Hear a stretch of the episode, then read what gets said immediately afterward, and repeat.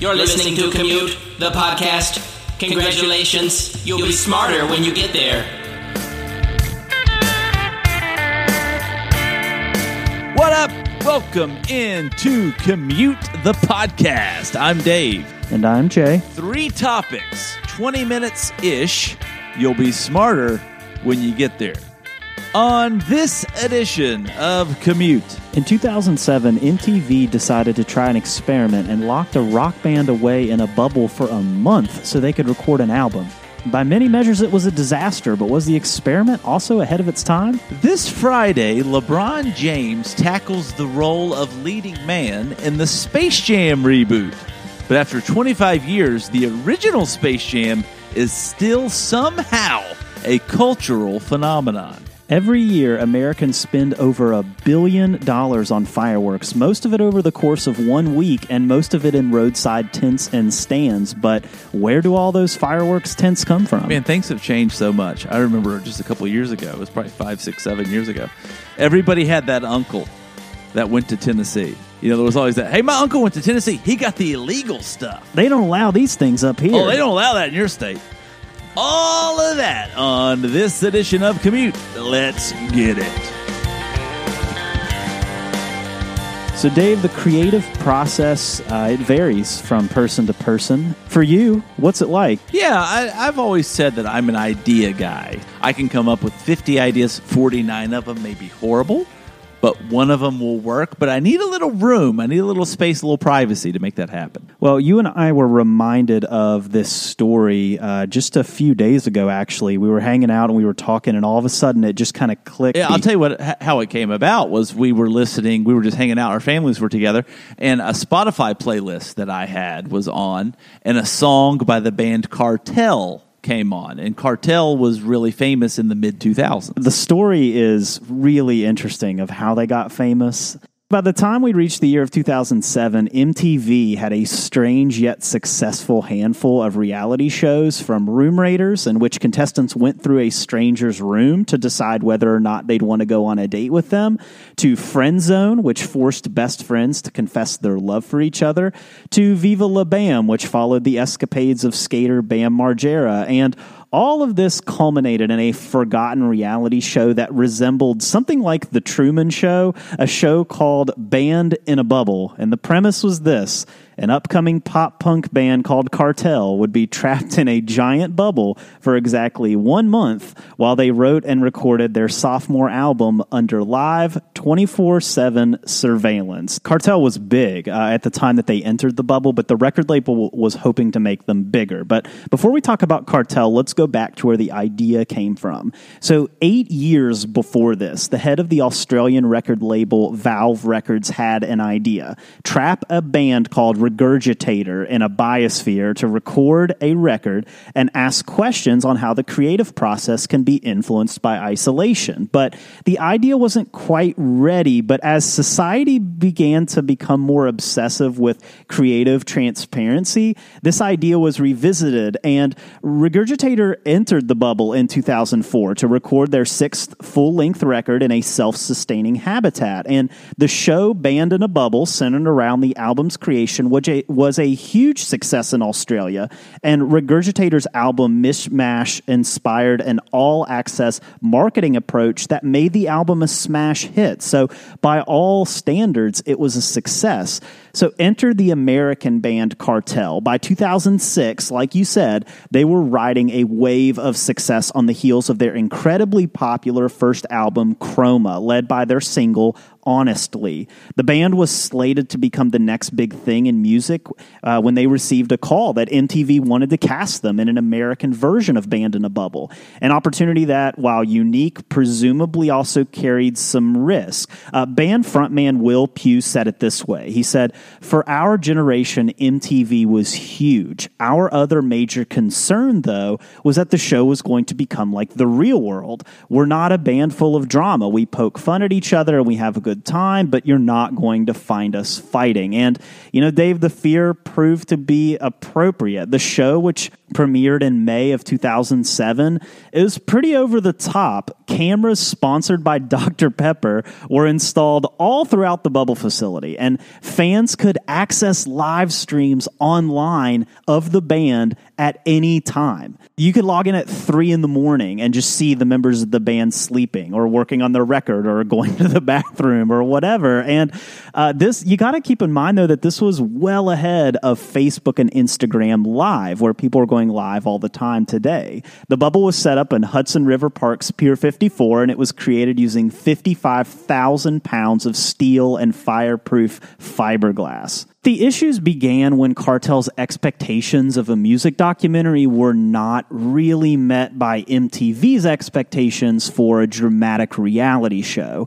As the days went on, M T V brought more and more staged segments into the bubble to up the drama level. Uh, cameos from musicians such as Wyclef Jean, farm animals, and even an entire cheerleading squad made their way into the bubble, much to the chagrin of the band. And things finally reached a breaking point when M T V provided several alcoholic drinks to the band one evening, only to bring in a personal trainer and force them to exercise at seven a.m. the next morning, and then subsequently shut off internet in the house so the band couldn't watch the show, causing the bass player to have a breakdown and roam through the bubble, aggressively pointing all the cameras in different directions. So, Dave, in, uh, on June twelfth, two thousand seven, Cartel emerged from the bubble. They played a live set on M T V, and they hit the road to promote their new album. Uh, unfortunately for the band, the show did little to catapult them to fame as the record label expected it would, and their sophomore self-titled album did not do nearly as well as their first, and they were actually dropped by their record label. The band bounced back, and they recorded two more albums. They continued to tour, and drummer Kevin Sanders says it like this. He says, "I loved being a part of something so ahead of its time. You're talking about twenty-four hour live streaming ten years ago. We're just now going live on Instagram or Facebook. We were doing that, just not with phones." Jay, I think what gets lost in all of this is it was the Doctor Pepper bubble. So my main memory of this is that Doctor Pepper plastered its logo all over everything to do with the bubble. And Doctor Pepper was aggressively marketed. All the band members were like drinking Doctor Pepper in front of the cameras. I mean, it was like... And I will say, I used to love Doctor Pepper. I, I wasn't going to bring it up. I was just going to let you... I was going to let you I haven't had it, it in years, but I do have a friend who still loves Doctor Pepper. He drinks six or seven a day. That's how much he loves Doctor Pepper. And he quite typically has um, kidney stones the size of marbles. So, Jay, this Friday, July sixteenth, something interesting is going to happen. Something that, while it seems inevitable in a certain way, also feels completely wrong to me as a child of the nineteen nineties. Jay, we are days away from the release of a standalone sequel to the nineteen ninety-six smash hit Space Jam. I was eight years old when the original Space Jam came out, and I watched it so many times that my V H S copy of Space Jam actually stopped working. Surely Space Jam was on your television at some point. Yeah, I love Space Jam. It has staying power now. You know, I teach in a high school. Kids are still wearing uh, jerseys uh, from that movie now. Kids that weren't even born in the nineties. So I did hear you say that you f- you felt like it was wrong. I, I, I'm interested to hear more about that because I don't have any problem with this new Space Jam movie. So I have a feeling we're going to have a disagreement here. Well, I, I think that I probably side with the old Space Jam's director in thinking that the new Space Jam really has no place to exist. But believe it or not, Jay, the original Space Jam is still the highest-grossing basketball film of all time, bringing in over two hundred fifty million dollars worldwide. But while after twenty-five years, we are now days away from the next Space Jam movie, this time starring current L A Lakers star LeBron James instead of the iconic N B A legend Michael Jordan, the original movie represents a unique and fascinating partnership formed between arguably the most famous athlete ever and the Looney Tunes. And Jay, the result was bigger than anyone could have ever imagined back in ninety-six. So the original Space Jam in a nutshell.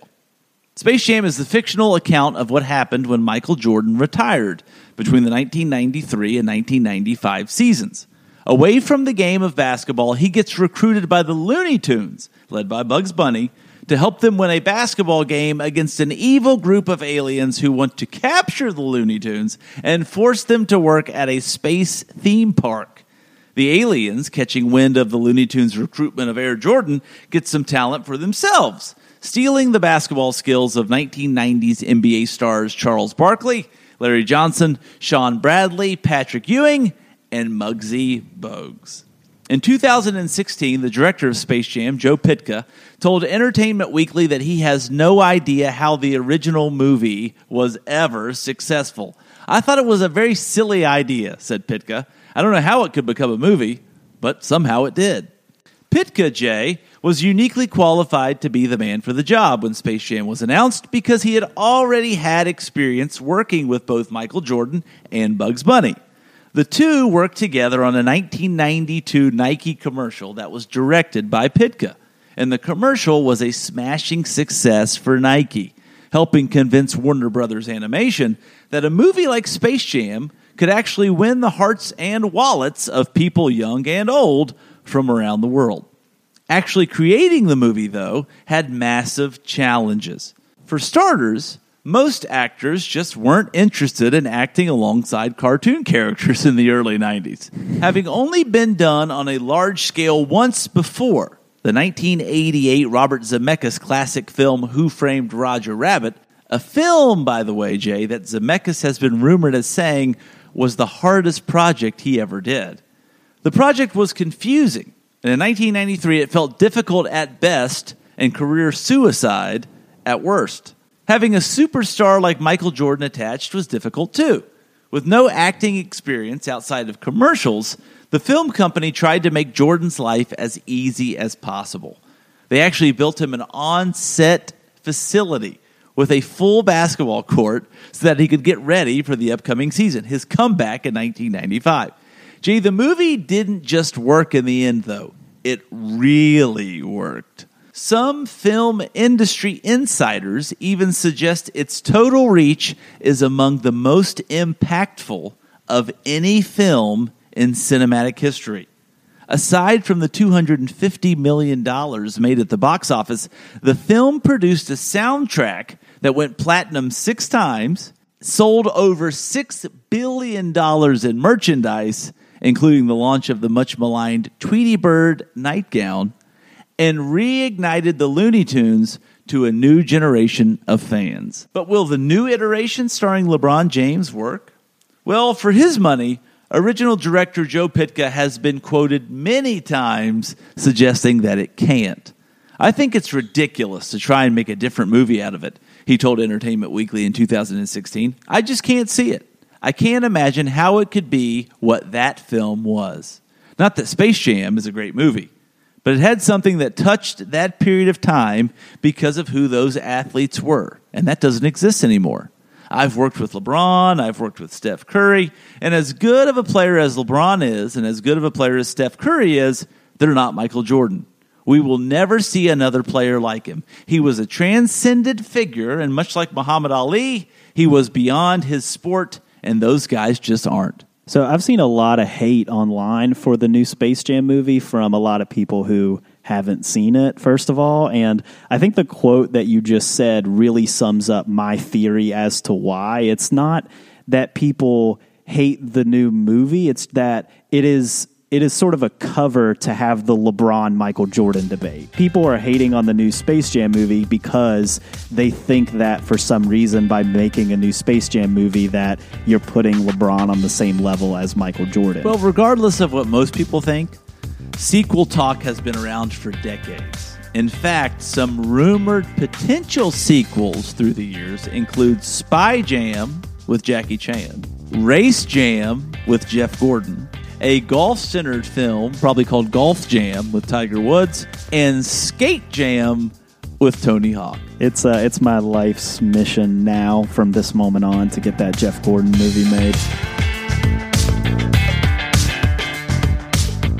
So, Dave, we're a little bit past the fourth of July, and uh, this is when we, as a nation, shoot off a lot of fireworks. Are you a fireworks guy? The older I get, the less I like fireworks, which is, it makes me feel very much like the get-off-my-lawn kind of guy. But what shocks me, and I know that you're going to get into this, what shocks me is how many firework tents exist in every single town in America. Yeah, I realized that I had crossed a threshold this year. Uh, you know, I used to shoot off fireworks with friends in high school and stuff like that. And then this year there were people in my neighborhood shooting them off at like ten o'clock at night on July sixth. And my kids were not happy about it, and I was not happy about it. And, you know, I realized that there had been a sea change in the way that I saw fireworks, and that now I sort of see them as a nuisance, whereas before I thought they were kind of cool. You mentioned tents, and uh, I, I, we started talking about it, and I just got really interested in finding out, like,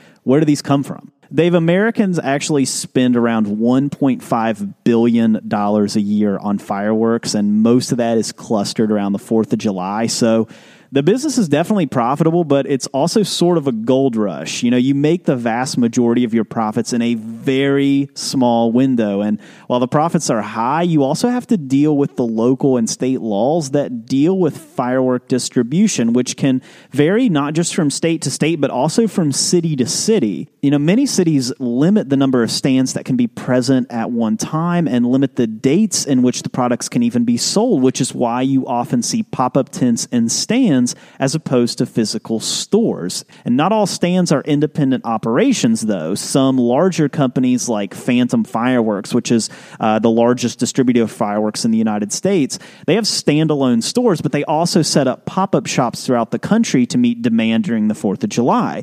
And entrepreneurs who choose to participate can contact a distributor to sell their products, purchase a package and signage, sell what they can, and then pocket the profit. Typically, fireworks selling windows only run for one week.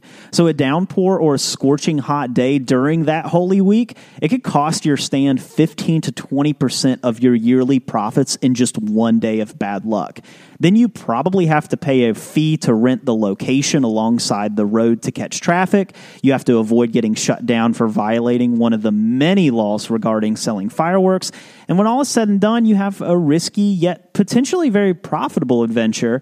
Uh, many people who run fireworks stands report marking their products up thousands of percent of what they paid for the inventory. And ultimately, though, Dave, it boils down to the window. Most people who run a fireworks stand don't do it to make their yearly income. Most people do it to rake in a few thousand dollars in the summer when the demand is high. Well, you know, Jay, you and I can say whatever we want about the fireworks industry, but we've never worked in it. Thankfully, my longest friend, my best friend Dave, actually sold fireworks at one of these tents for a summer, and I caught up with him a couple days ago in preparation for this segment to get an expert's opinion. I wanted an expert to weigh in on what it's actually like to work for one of these companies.